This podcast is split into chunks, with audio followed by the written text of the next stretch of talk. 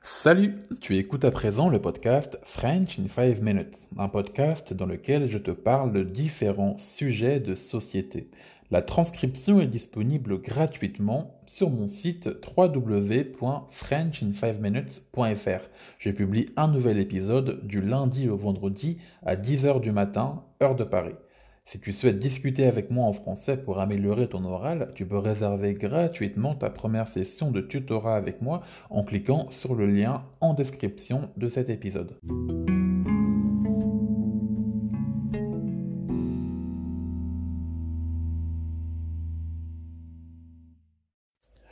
Je sais, apprendre une langue, c'est pas toujours évident.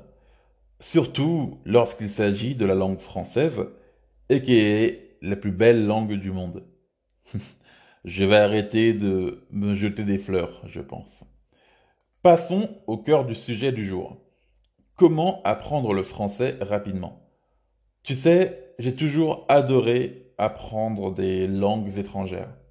Je parle actuellement couramment anglais et espagnol, et je suis en train d'apprendre le japonais dans l'espoir d'un jour pouvoir retourner dans ce magnifique pays. En apprenant plusieurs langues, j'ai pu comprendre qu'il existait des méthodes afin d'apprendre plus rapidement. Alors attends, je te vois venir. Aucune de ces méthodes ne fera de toi un parfait bilingue en français en un claquement de doigts. Cependant, ce que je suis sur le point de te révéler va te permettre d'optimiser ton apprentissage et donc d'apprendre plus efficacement je vais te révéler trois petits trucs. Premièrement, tu dois tout apprendre dans son contexte. Oui, le contexte, c'est la clé. Lorsqu'il s'agit d'apprendre le français, pour la simple et bonne raison que le cerveau humain n'est pas fait pour retenir juste des mots par-ci, par-là, sans contexte. Il y arrive, bien sûr, mais il finit par tout oublier juste derrière. Par contre, lorsque ton cerveau retient mieux les informations, eh bien, c'est quand elles sont liées à un contexte et à une histoire. C'est pour cela que je te conseille de retenir des phrases plutôt que des mots. Imagine que tu regardes une série française du style Braco et que tu entends le verbe flinguer, qui veut dire tuer quelqu'un avec une arme à feu, un flingue. Et imagine que tu as envie de retenir le verbe flinguer. Retiens aussi le contexte, c'est-à-dire le personnage qui a dit la phrase, dans quel type de situation, et avec quel autre personnage, etc. Je te recommande vivement de bannir les listes de verbes et de vocabulaire à apprendre par cœur. La deuxième chose à faire, c'est de commencer à t'habituer à regarder des films ou séries françaises sans les sous-titres. Alors, je sais que ça peut paraître assez compliqué au début, car les Français parlent vite et parfois utilisent un langage assez familier que même certains Français pourraient ne pas comprendre.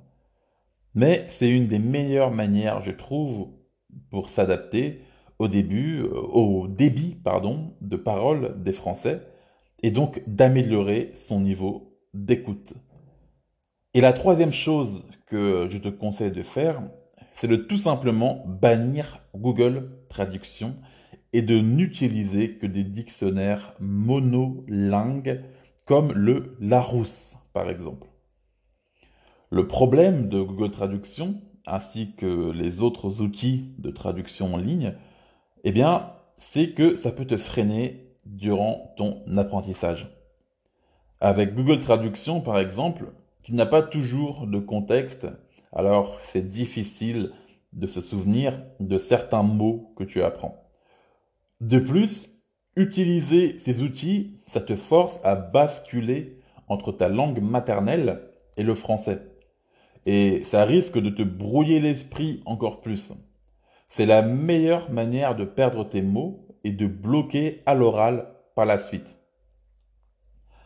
Après, si tu es vraiment déterminé à apprendre le français, tu peux pratiquer la langue avec moi. Je propose des cours de conversation en français pour te permettre de t'améliorer chaque jour. Ces cours sont pour tous les niveaux et sont dédiés à ceux qui veulent améliorer leur vocabulaire, être à l'aise à l'oral et mieux parler français. Le premier cours est gratuit si tu souhaites découvrir. Si ça t'intéresse, tu peux cliquer sur le lien en description du podcast pour discuter avec moi. Si le podcast t'a plu, donne-lui une note. Les notes permettent aux podcasteurs de se faire connaître sur les plateformes de podcast du monde entier. Je te retrouve demain pour un nouvel épisode. Salut à toi.